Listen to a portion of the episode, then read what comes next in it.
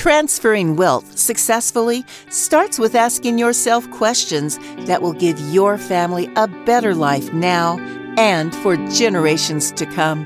In this podcast, financial professionals John and Michael from Copper Beach Financial Group guide you through eye opening questions to help you discover the truth about your wealth. Now, on to the show. Hello and welcome to the Truth About Wealth with John and Michael Parise of Copper Beach Financial Group. John, how are you? Do great. How are you, Eric? Doing fantastic. I know that you have a return guest on the show today. Michael, you're bringing back a guest from the last podcast. So, listening audience, the last podcast was a great foundation for, I mean, a lot of knowledge was passed to the audience. Plus, it's a foundation for what they're going to be talking about today, which brings me to Michael. What are you guys talking about today? Well, we have Chris Graham back on the podcast. How you doing, Chris? Good. Good to be back. Excellent. Hey, Chris. Good yeah, to see so you, Chris, Chris Graham is the CEO and founder of Crown Capital Investments, and and on part one of our adventure here with Chris, we talked a little bit about uh, the private equity world, the alternative investing world, and and we wanted to pick up Chris with with this part two. We touched on it a little bit in the first episode, but this concept of again, this is this is an asset class that a lot of people that we work with have heard about, but they're not really sure. It's a very complicated world. And I think where we might want to start today is if somebody were to ask you about investing in this world, what, what are the what are the things or questions that they should be asking the fund manager or asking their advisor uh, about a recommendation that might be made to them in this space? I think if somebody introduced me to a fund said, I think this might be a good investment for you. First of all, if it's invested, if it's advised to me by an, uh, an investment advisor, or something like that, sure. the Nassim Taleb says something that I think is uh, it's pretty iconic. He says, if you want to get advice, then ask somebody for advice, and then afterwards ask them what they do. Right. So a lot of times, the advice you get from the doctor will be very different than what the doctor actually does the advice you get from the financial advisor will be very different than what the advisor actually does. So ask them both for what they're doing as well as what they're advising. A lot of times those things are a mismatch, um, uh, which is telling. So I would ask the the advisor if he has money in the fund first of all. But the second thing that I would do is say, okay, uh, consistent with what we talked about last time, what is the investment thesis? And Michael, you actually made me think about this. Um, how in detail should that thesis be? And I think you should keep asking why about that thesis until you understand why that thesis makes good investment sense today, right? When we talk about some of the macro effects that can impact uh, an investment and an investment thesis, you know, um, federal rates, are we in a high or increasing rate environment versus a low or decreasing rate environment? How would that impact this thesis? Right? Where are um, the, the companies in a, in a cycle of the macroeconomy, what's the math behind what they're doing. Simply to say that we're good at managing consumer or you know retail companies probably isn't enough of an investment thesis. That's just a skill set. It's not about an investment. Now that skill set can be part of the thesis, but I think it needs to be part of that. So I would keep asking why about the investment thesis until I really understood why this made sense for me as an investor. The other thing that we're very careful about, we build a lot of uh, time. We spend a lot of time, energy, and effort about building low risk profiles. So I would ask very specifically about how much debt does the fund carry? Right. Debt correlates one to one with bankruptcy. It's amazing. More debt, more bankruptcy. It's a one to one correlation. Um, and so we believe in lower leverage, but ours is drastically low. I mean, you just won't find private investments that have leverage as low as ours, we are at one times our profit in debt right now. The average, I saw a Forbes article, average for private equity is six times profit. Six wow. times. Um, on deals over a certain equity size, larger deals, the debt is seven times. And for less or smaller deals, it's five times on average. But the average is six. We're at one right? And the reason they take high leverage is because they can buy more companies with less capital. And then as the companies generate cash and pay down that debt, it increases the yield, but it's increased yield with a much higher risk onboarding process. What we have found is if we take low leverage, like one, one and a half times profit, we pay it off as fast as we can.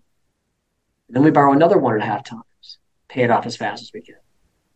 Then over the same length of time with the same growth on the businesses themselves, we get 94% of the yield of a high leverage model with 120th of the risk. So we have a different way of doing it. But I would ask, that's an important question. How much debt do you build into your model? Like what's your carrying debt? Because if they get stuck in a high, uh, an increasing interest rate environment, just like the Silicon Valley Bank did, right? You could end up with asset values collapsing due to the refinancing need of the fund itself. So I'd ask about debt. Um, and then I would ask about the team and their experience and their process of engaging with the companies. There's also a very specific difference between what we call a buyout fund. That's what we are. We're a buyout fund. We buy the companies and we run them versus a minority investment or non-buyout fund. So non-buyout funds put money into companies for somebody else who's already on board to manage versus buy the companies and manage themselves. Two different models. I'm not saying one's better than the other. Um, we just have a system that works well for us to manage these companies. But minority funds can do well. Um, in that case, you want to make sure there's a, a, lot of robust process around evaluating management teams, right? So those are probably the biggest questions I would ask. Yeah, that's that, that's great information. I mean, with the, the debt in particular, and and even you know how the debt can be structured within the fund. I mean, it's it's just it's a very complicated where you really have to be working with qualified people that do this every day, and hopefully, if you're out there listening, working with an advisor in this space, that they have experience. You know, I would even ask them what their experience is in terms of evaluating a fund at, at, this level and what their experience is and their process. So it's uh you know, it's just a there's a lot lot of variables here to manage. Yeah. Yeah, layers, layers of it. Yeah, definitely. Yeah. You know, and obviously, like most things, fees are important. You want to ask about, you know, the, the inherent fee structure. We have an interesting fee structure. Most funds uh, employ what they call a two and 20, 2% management fee paid annually. And it's 2% of the assets under management. So 2% of the value of the fund and then 20% of the profit at the back end when you liquidate. Well, that 2% of the assets under management, um, what I wanted to do was to neutralize any valuation issues. So we are a one and a half of acquisition value. We buy a company for 10 million, we get a $150,000 fee. We grow that company to 50 million, it's still a $150,000 fee for as long as we own that company. So we are a non-mark to market fee structure. So over time, as the companies grow in value, our fee actually slides down to very low sustaining fee, like less than one percent to sustain the fund.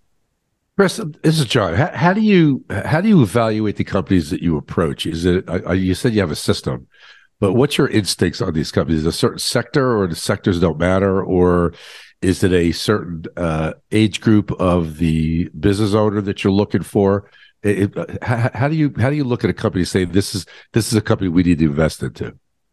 Yeah, so it starts with our filters and our investment thesis. Right. So our investment thesis is very mathematical, and it is um, based on demographic shifts, um, not just in the United States, but you know, for us, investing is mostly in the United States, and it's based on the baby boomer exit. Baby boomers were an incredibly entrepreneurial group. 77 million baby boomers 4% of baby boomers have achieved 3 million of net worth. Wow. So call it 3.6 million rich baby boomers. To achieve that level of net worth, primarily they owned their own businesses. So one statistic is there's I've seen it a couple different times. It's all in a range, but between 12 and 14 million baby boomer owned small businesses in America today. It's huge, right? huge number of businesses, 14 million of them. Now, what we have found is that at under a certain level, call it $2 million, right around that range, there is really insufficient management in those businesses. And the baby boomer is really running the business himself. And over about 5 million of profit, we get institutional buyers looking to buy in that, that space. So the pricing starts to spiral up.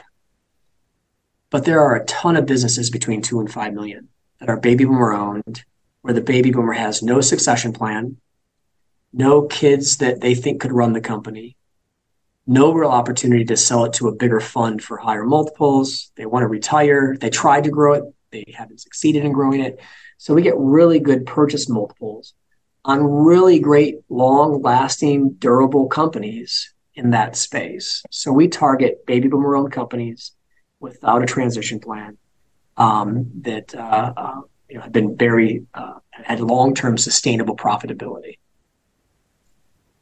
Right. Then, of course, you know, we due diligence them to death. I mean, we do a forensic accounting basically for three years. We start with the checking account, and we move to the you know, profit and loss statements, to the tax returns.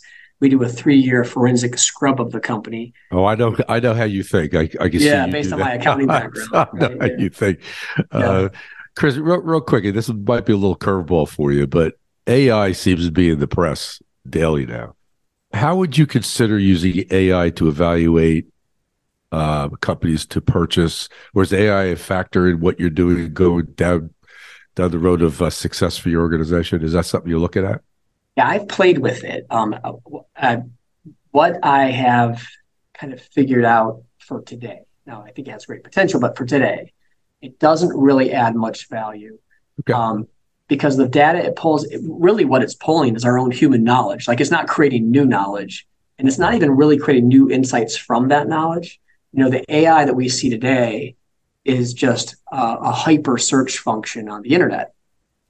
It's pulling that knowledge and repeating it back to you in maybe a very pleasant way, but it's not um, creating or analyzing knowledge. And the trick is that you don't know where it got the knowledge from.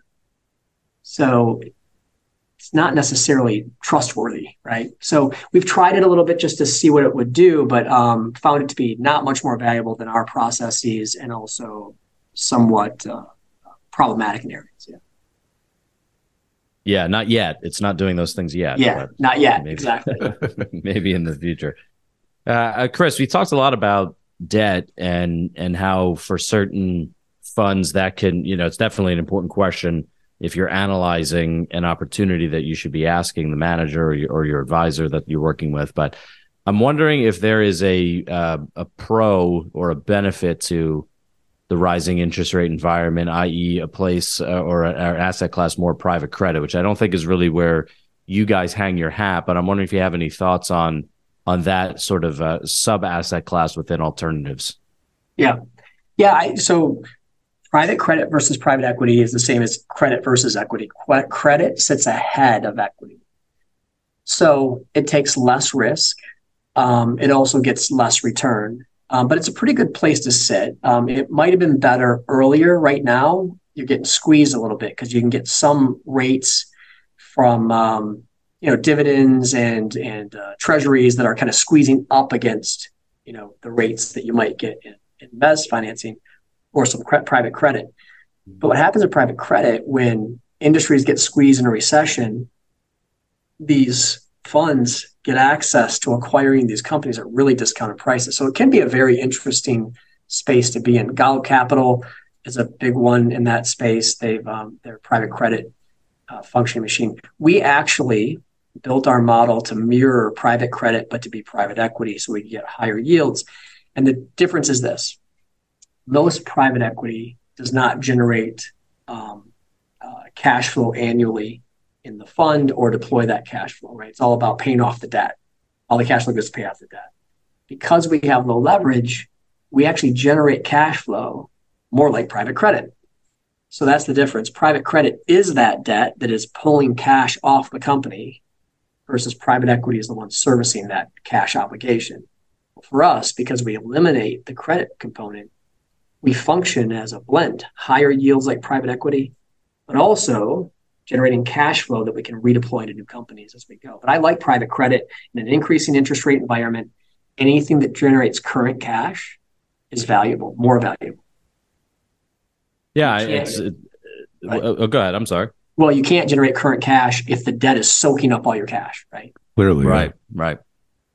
Yeah, it's it's you mentioned kind of the capital stack or priority uh, of of sort of returns. That's a really interesting uh, analysis to go through that I think some investors don't necessarily consider. But you're right. I mean, from a, a debtor uh, perspective, um, you know, you pay your debts first before the equity investors are able to participate. And I think what you know, it sounds like what you guys are you're trying to sit almost in between, almost like preferred stock versus common equity, or or going up into the full debt side. Yeah, actually, actually, it's brilliant that you said that. So it's it's uh so just to be clear for the, Don't say audience, he's brilliant. Don't say Yeah. he's brilliant. you know, you'll never be able to live with them. No, come on, really? That's those G two go go with that flow. Come on.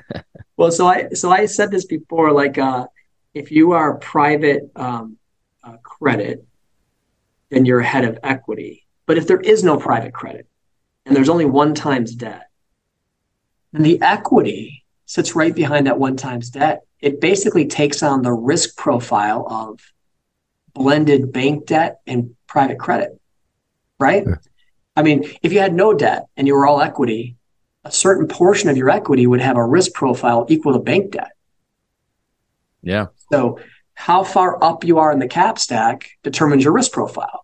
Well, because we're only taking one times debt to profit, and you could take up to five times, that means there's four times of profit level debt that we're not taking that actual our equity gets to participate in at bank risk type profile. So it does act like pref equity in a lot of ways. So I usually analyze two things. What's the risk you're taking versus the yield you're getting? I think a lot of times people talk about what are my returns without reference to the risk they took to get those returns. Oh yeah, no, that's you know, risk adjusted return is really important metric to It's the- look at. Yeah. It's the key, right? Yeah. I mean, if you take, you know, 60% risk to get 30% returns, do that 100 times and see how it works out for you, right? yes. Yeah. right? I mean, what I'd rather do is take 9% risk to get 20% returns over and over and over. Um, and that's really that low debt profile with a higher yield profile of private equity. Yeah, that we're on risk, uh, we talked at the first uh, podcast with you that, that you, there's cycles. I guess you have to watch for interest rate cycles uh, to get you know that value based uh, look. And I know you stay on the value side. With the economy where we are today, I just saw the numbers came out this morning. Our, our growth rate was 1.1 this quarter, so it dropped from 2.6 from the previous quarter, year end quarter. Uh, do, do you see a shift for your success in your companies? Does it affect, does the market affect your companies greatly, or is that something as an investor has to look at uh, from just a, a point in time issue? Well, so it, it does affect us. I mean, we're we're in the economy like anybody else. Right. We're diversified, so it doesn't affect the portfolio as much as it would in any one company. But I'll give you an example. Last year, we had one of our companies suffered a 76% increase in its cost of goods sold. Now, it still made money, but it made dramatically less than it did the year before. Overall, the portfolio still grew, though, right? And that's one of the differences in a cash generating private equity portfolio versus a high debt, no cash generating private equity portfolio. If you suffer a, um, a, pullback in one of your companies, all of a sudden you're tripping bank covenants and there's foreclosures. You have all kinds of issues you have to work through. Right. But think about this quarter over quarter, John, that's more than a 50% drop, right? Sure. 2.6 to 1.1, more than a 50% drop. Um, so our last year, I think our uh, annual returns were around 11% um, on a our conservative valuation basis. And then from Q4, or actually end of Q3 to through Q1, we acquired 31% more profit through acquisitions with only 7% more capital raised. So think Wow. about that Yeah, that's all. That's awesome. roughly a net at 24% increase in profit net of your capital raise. So we look at something we call EBITDA to invested capital or profit to invested capital. How much profit is being generated for every dollar invested? Um, and so the way our fund works, very much like a Buffett fund, would be we kind of drift along a little bit sideways, generating cash. And then that cash goes to buy new companies and we shoot up. Then, of course, those new companies plus the old companies generate even more cash. Wait a period, accumulate cash, buy some more companies. So there's this ever escalating growth curve within within our fund that's pretty pretty fun to watch, actually. So, from a legacy standpoint, when you look at, and I know you're you're very savvy in the PPLI private placement life insurance world, like we are. this would be a great legacy asset for that type of a structure because it is generational in focus on the PPLI side. So, yeah. so if you were going to look at a portfolio in that type of a strategy, what percentage would you put in private equity from a risk standpoint among other asset classes? What what would that be? Depends on the family. So the the bigger the wealth, I think more in private equity. I, I mean, I, I can again the Nassim Taleb saying, "Ask the advisor what he's doing himself." Right. I'm in a little different position, and I believe just like Buffett and Munger, I should be the chief risk taker because I'm running the fund. Um, so I can tell you, I have about 60%, 65% of my net worth in the fund, I about 3% in a little bit of buffer cash. And the rest of it really is in uh, personal use assets. You know, it's not it's not in the public markets. So I am all in on the fund because I kind of know how it works. I know how it compounds. Um, and I think private placement life insurance is perfect for this because it also does generate annual K1s. Now, it's years before we have tax impact because we have depreciation and amortization that as we buy right. companies keep cycling through. But at some point, um, that that that mitigates that tax benefit mitigates, and all of a sudden you have these K1s that are producing taxable income. It's perfect for, for PPLI. PPLI is a perfect place to house this. And if you're a smaller investor, maybe you'd be at you know between 10 and 20 percent. And if you're a bigger investor, I think you just like the hedge or just like the endowment funds, you push up to a much greater portion. yeah, they're like forty to fifty percent. Some of those endowments, sometimes sixty, even, yeah, even I mean, more. Yeah, I, yeah. it blew it blew me away when I saw that. I could not believe it, but I was never in that world. Yep. When I started investigating it, I was I was absolutely blown away by the magnitude of the alternative world in these particular endowments. It's yep. uh, well, that's why you're seeing. And look, pension funds don't have the same. They have a shorter term horizon than than endowment funds so those endowment funds and family offices with long-term legacy perspective, right. they can take longer term risk and they should be more heavily weighted towards private investments. Yeah, it, it's it's just a, it's just a wonderful uh, asset class to if you qualify for it, and I hope that so where the industry adjusts for maybe having the opportunity for people that don't qualify at this point can qualify because I think this is just an asset class that that people just miss out on if they don't take advantage of it because I think yeah. this has some growth opportunities long term for families, especially the families that we work with. And you're right. very familiar with a lot of the families we work with because you're you're a part of that that design phase. Um, how would you look at uh, enhancing your fund? I mean, is there anything else you could do to make your fund better than it is today, or you're you staying very strict to your to your processes? I think we constantly make it better. I, you know, mostly through our own learning. Um, one thing that we do in our fund that's pretty unique is we have our leadership teams from each of the companies get together twice a year as like a peer group mentoring program. They share information, share challenges, um, and that has been very successful. It does a couple of things. It develops relationships between the companies, so they are very comfortable reaching out to each other um, for help uh, or for cross selling or for you know strategic uh, new product launches. So there's a lot of collaboration between our portfolio that you don't really see in other private equity funds because again they have a shorter duration, a shorter timeline in which to execute. But our timeline is unlimited, and so twice a year in the spring and in the uh, fall, we get our leadership teams together for about a three day kind of conference and that conference is led. It's very specific. They have very specific uh, educational goals we're trying trying to achieve during that time period. So training our people and our leadership teams has been very helpful and valuable, and something we continually try to improve on. That's been a, big element of what we're trying to accomplish. And I'm assuming you'll continue to recruit talent to your to your portfolio of managers. Am I am I correct in assuming? Yeah, yeah, both at the fund level. You know, right now I think we could um, almost almost double in our size uh, number of companies we could manage with our current team. Not quite double, but maybe you know, eighty percent more. But we always want to find the best and brightest uh, and be prepared for growth. Do you have what eleven? Uh, uh yeah, we have about eleven or twelve people right now, okay. um, and our key people that really, you know, beyond admin, key people that really manage in the portfolio. There's three of us at the fund level, and then that manage like that coaching aspect, and then two in the in the portfolio on the ground, you know, on a more day to day roles where we need them.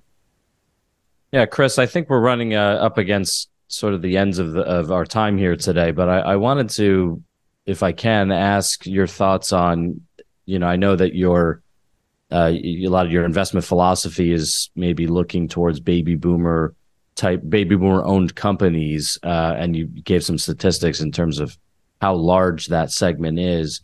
Uh, obviously, there's going to be you're not going to be able to to provide a succession plan for all those companies. Uh, but I, I'm just more concerned about what you see in the global economy in terms of if they don't have an outlet like a fund that you're sorting starting to develop and have developed. What other options are out there, and what do you what do you, what's your forecast for just the business owner community? Or because is it going to be more aggregation in terms of creating larger companies and not as many mom and pop owned companies as maybe there were in the past? I'm just interested to get your thoughts on that. Yeah, you might. You, so uh, here's I read there were several Wall Street Journal articles and several kind of business articles, kind of at the beginning of this quote silver tsunami. And what it said was that most of these baby boomer owned businesses that do say less than 500,000 of net profit would simply close their doors. Nobody wants them. Uh, the kids don't want them. They all want to be internet influencers, right? Um, TikTok dancers or whatever it is. Right. Um, and the employees really can't afford them. And so I think you'll probably see an ever increasing rise, maybe smaller ESOPs. The problem with uh, employee stock option plan, employee buyout, problem with it is it's an expensive process. And so at a certain level, it probably is too expensive for the company. So these companies at 500,000 of profit and less are really kind of stuck. They're, they don't have a lot of options. Um, I know there were several people who ran, say, a small grocery store or a gas station. Um, and the offers to purchase those companies were basically equ- equivalent to the land value. Wow. They just weren't buying the company, they were just buying the land um, and they were just going to shut the doors of the business and then redevelop the land. So it is a tough problem. I don't know that there's any clear answers. Some of them can probably be rolled up, um, but in some ways, that's kind of how capitalism works, right? Certain aspects die off. I think if search funds, these you know, again, these young MBAs could come out and buy a big chunk of those smaller businesses like that from baby boomers, that would be a, a great um, accomplishment in our economy in, in total. You know, Chris, you can you go global as well with your with your model? We can. Uh, what we have found is that Canada and Mexico, we'd like to be in South America, Central America, and all of North America. We have we're in two countries right now. We've acquired 12 companies in seven states and two countries. So we're in Canada. Um, we have found that Europe and Central and South America and even Mexico their private equity markets are so underdeveloped relative to what we have in the US that um, it's a much tougher climb to even figure out how you'd execute on a company. You know, there's no uh, robust market of exchange like here we have. You know, a really robust business broker, investment banker type market. It just doesn't really exist outside the United States. Even in Europe, it doesn't really. It's just not not robust. You know. Yeah, that's interesting makes it harder. Yeah. But we, I was down in Mexico last week with uh, one of our companies uh, services some uh, big three automaker plants down in Mexico. I am telling you, NAFTA has taken hold. Those plants are amazing. They're every bit as um, efficient organized as plants I've seen anywhere. Yeah. yeah. And so some of those suppliers to those plants down in Mexico, we'd really like to start taking a deeper look at them. We made some relationships while we were down there. Um, and so I think that there will be opportunity And maybe the you know non-cartel border county areas of Mexico. We can get yeah, that'd be nice. Yeah, exactly. That's a good due diligence question to ask. Yeah, yeah. How many cartel members do you know? Yeah. Well, Chris, listen, this has been uh, an awesome two podcasts, and and I, I'm very confident we'll have you on again in the future. But I wanted to thank you for your time. I know you're a busy man, and um, you know it's been great to talk to you. It's been great to have you on. So thank you so much. My pleasure. pleasure. It was great to be here. Yeah, it thanks, was... John. I I am happy to come back anytime you guys want. Uh, we'd love to have you back, no doubt. Again, great conversation, uh, gentlemen. Uh, so much information in here. Michael, give folks contact info so they could reach out and learn more uh, about your guests and, and what you guys do. Absolutely. You can you can reach us on our website. It is www.cbfgllc.com. You can call us on uh, at the office here, area code 856 988 8300. And of course, we are on social media, LinkedIn. You can always reach out to us uh, via those platforms as well. Fantastic. Guys, again, great podcast. Thank you so much. And of course, the last thank you goes to you, listening audience. Thank you so much for tuning in and listening to the Truth About Wealth podcast with John and Michael Parise.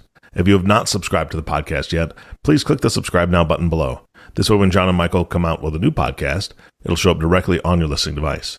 We humbly ask that you share this podcast, rate it, and leave a review, as this actually does help other people find the show. Again, thank you so much for listening today. For everyone at Copper Beach Financial Group, this is Eric Johnson reminding you to live your best day every day. And we'll see you next time. Thank you for listening to the Truth About Wealth podcast. Click the subscribe button below to be notified when new episodes become available.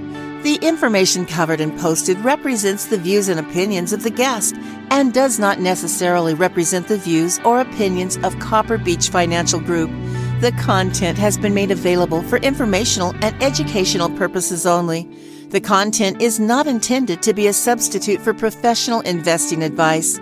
Always seek the advice of your financial advisor or other qualified financial service provider with any questions you may have regarding your investment planning. This material is for informational purposes only. Neither APFS nor its representatives provide tax, legal, or accounting advice. Please consult your own tax, legal, or accounting professional before making any decisions. Copper Beach is not affiliated with American Portfolios Financial Services Inc. and American Portfolios Advisors Inc. Securities offered through American Portfolio Financial Services Inc., a member of FINRA SIPC, investment advisory and financial planning services offered through American Portfolio Advisors Inc., an SEC registered investment advisor.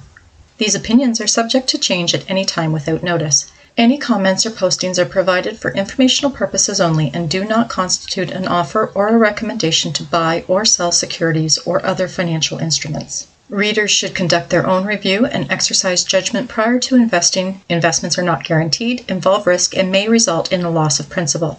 Past performance does not guarantee future results. Investments are not suitable for all type of investors. Copper Beach is an unaffiliated entity of American Portfolios Financial Services Inc. and American Portfolios Advisors Inc. Any opinion expressed in this forum is not the opinions of American Portfolio Financial Services Inc. and American Portfolio Advisors Inc. and have not been reviewed by the firm for completeness or accuracy. American Portfolios and Copper Beach Financial Group are not affiliated with any other named business entities mentioned.